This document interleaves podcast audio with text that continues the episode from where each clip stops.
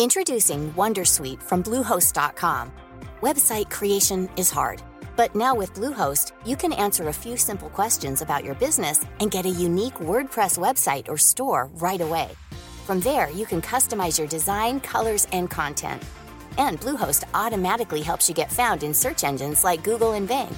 From step-by-step guidance to suggested plugins, Bluehost makes WordPress wonderful for everyone. Go to bluehost.com/wondersuite.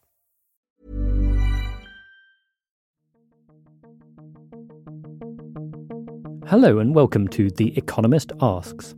I'm Robert Guest, The Economist's foreign editor, and this week we're asking as the West faces relative decline, what should the New World Order look like? The Economist is marking 175 years since our first issue with a new initiative, Open Future.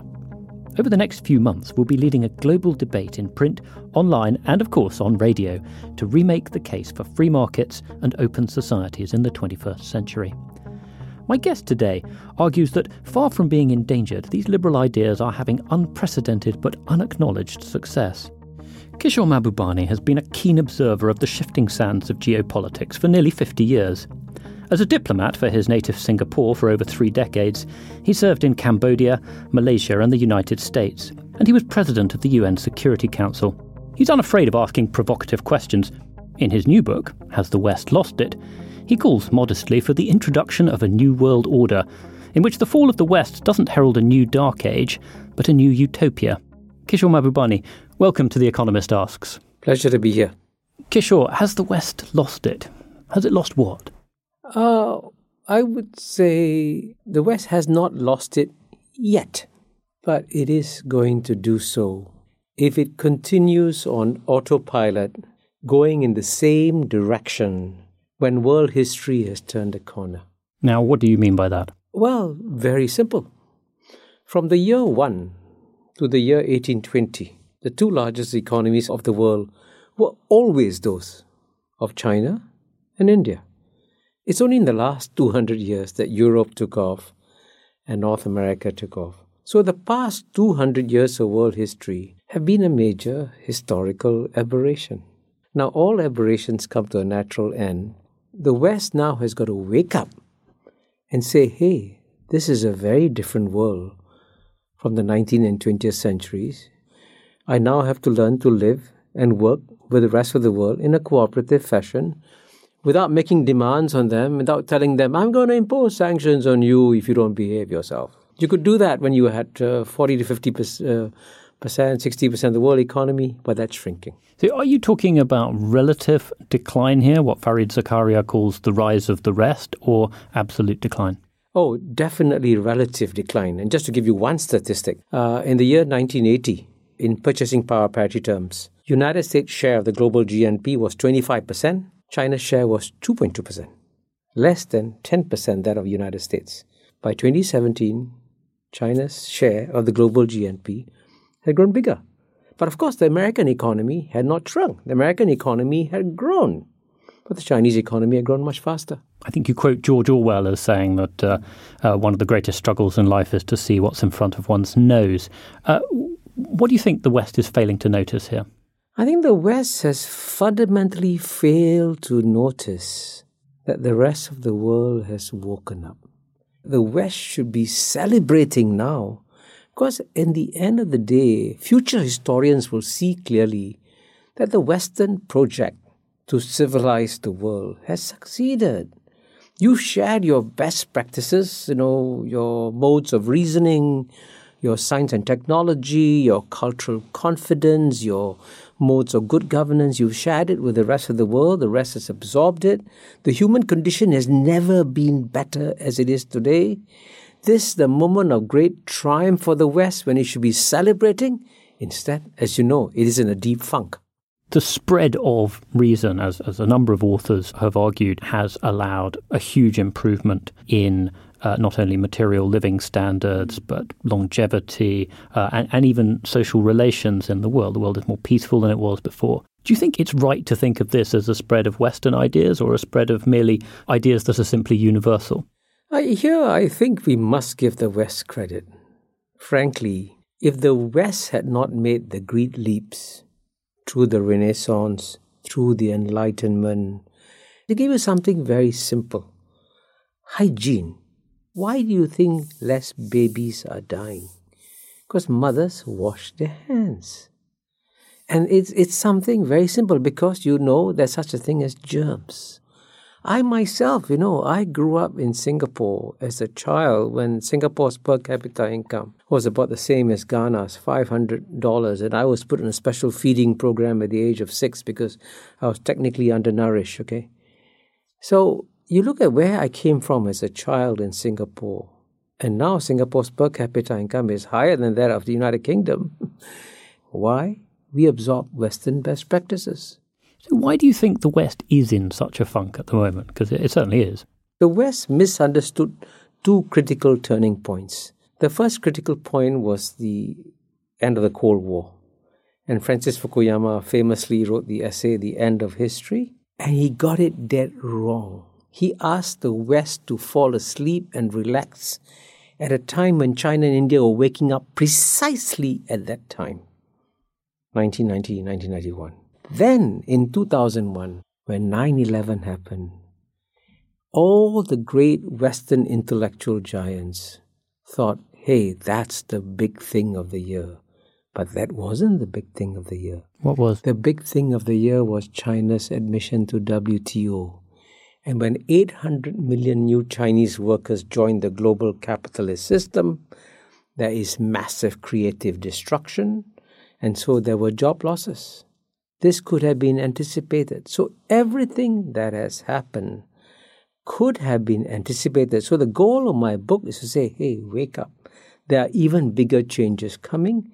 Start adapting now. So w- when you say the West went to sleep, what are the things that it should have done but didn't?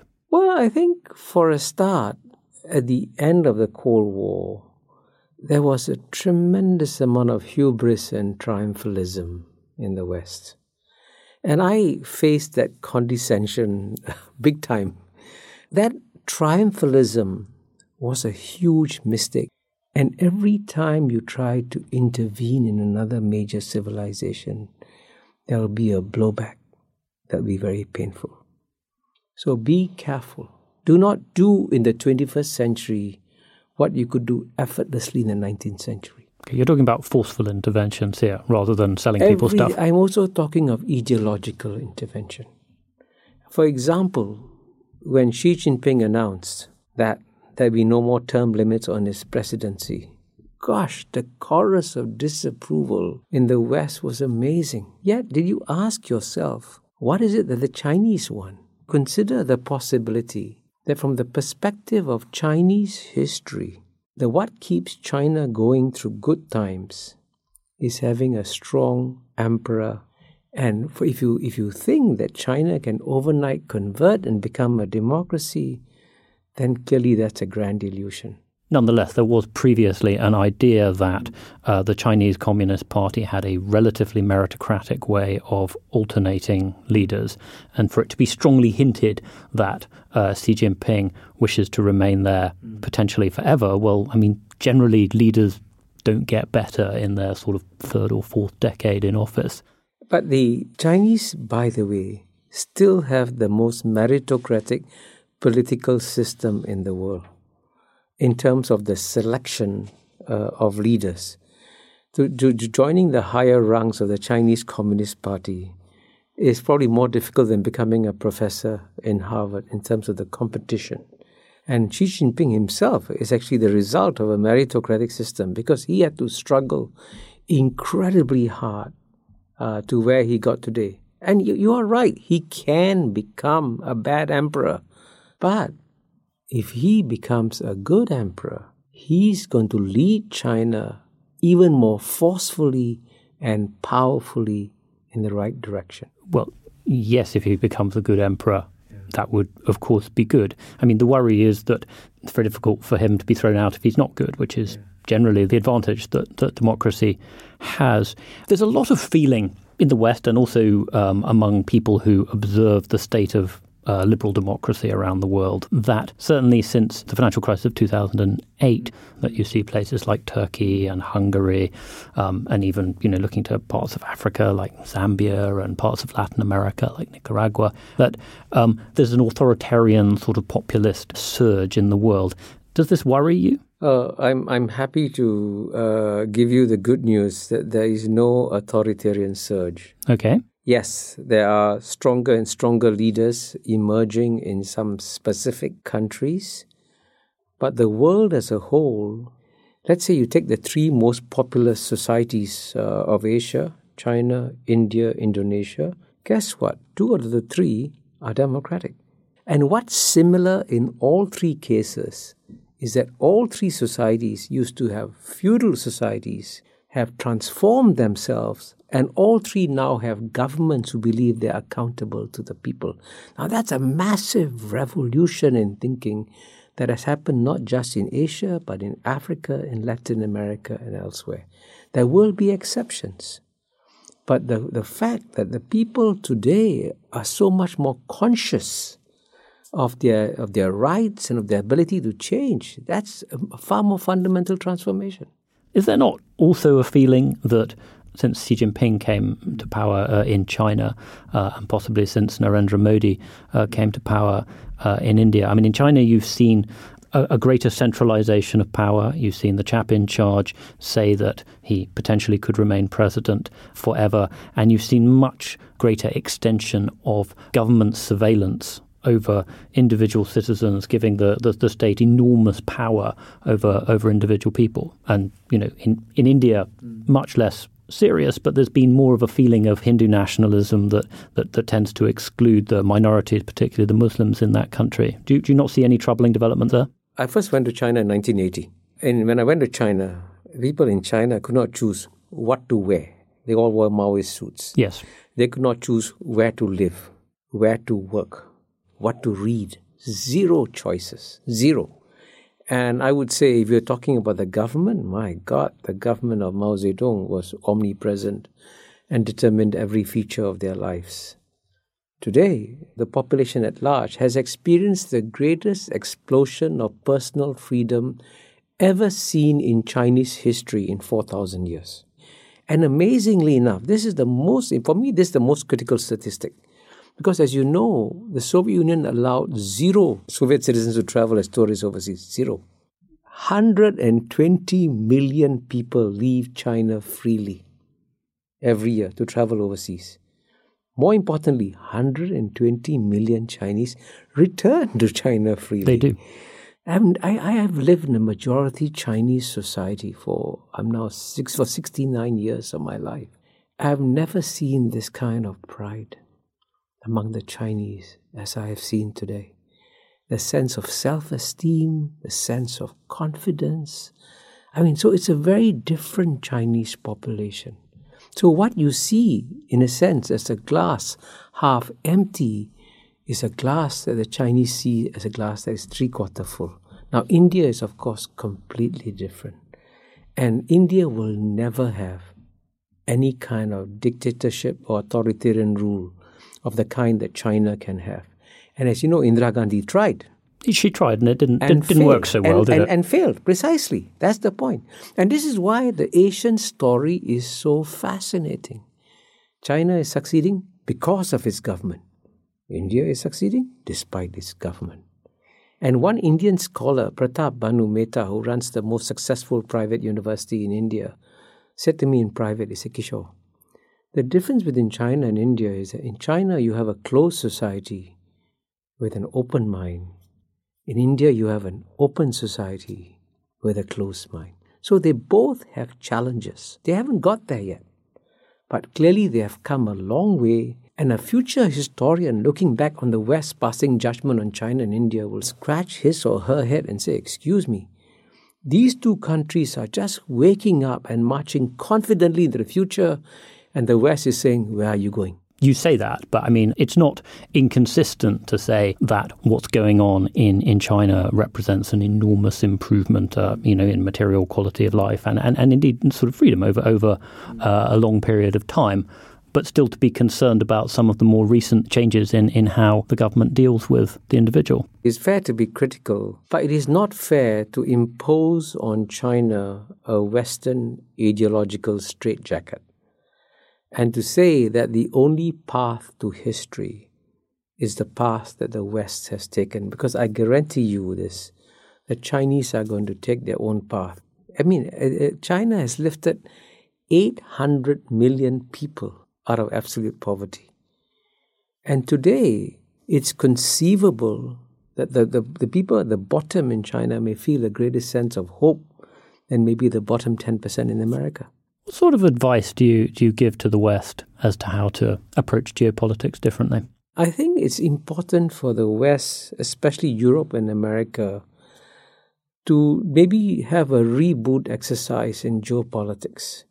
Because geopolitics is about geography. And so the challenges that you face in the long term are very different.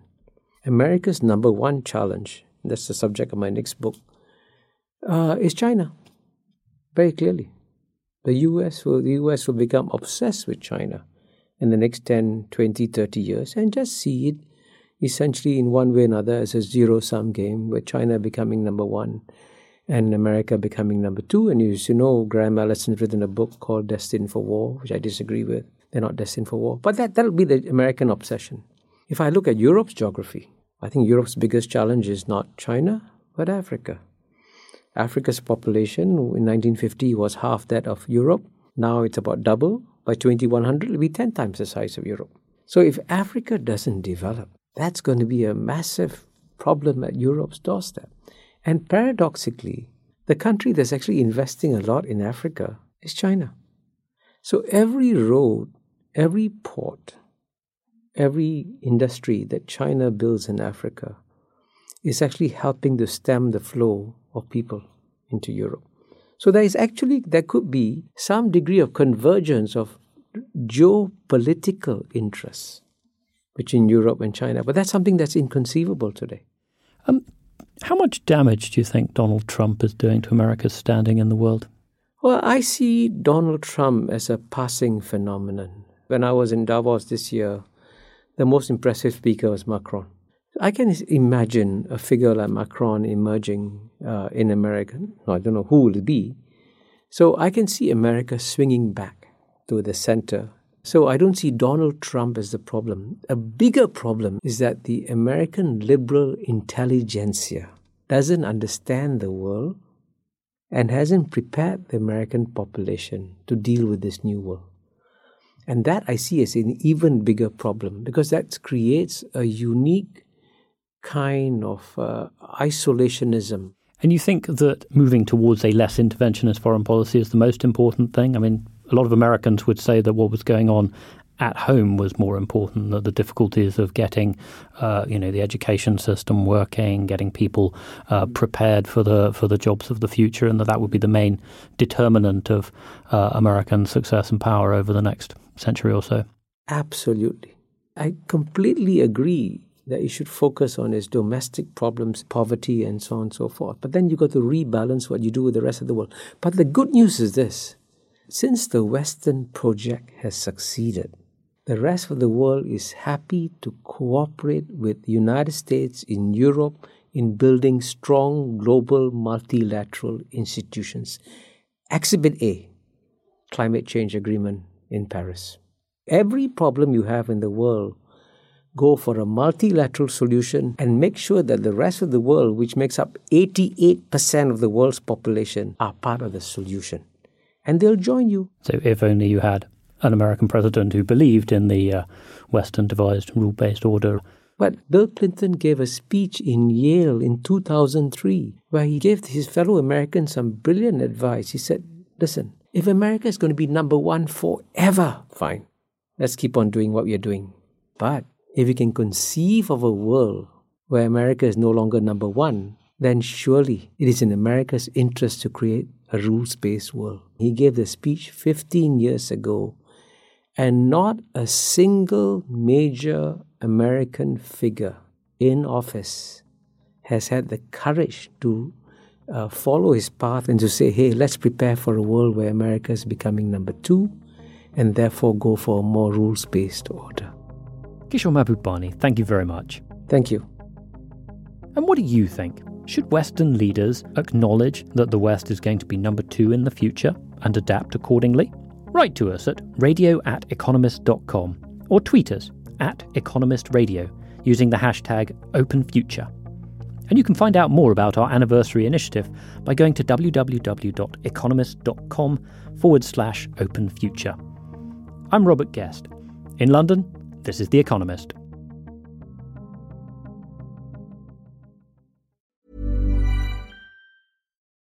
Join us today during the Jeep Celebration event. Right now, get 20% below MSRP for an average of 15178 under MSRP on the purchase of a 2023 Jeep Grand Cherokee Overland 4xE or Summit 4xE.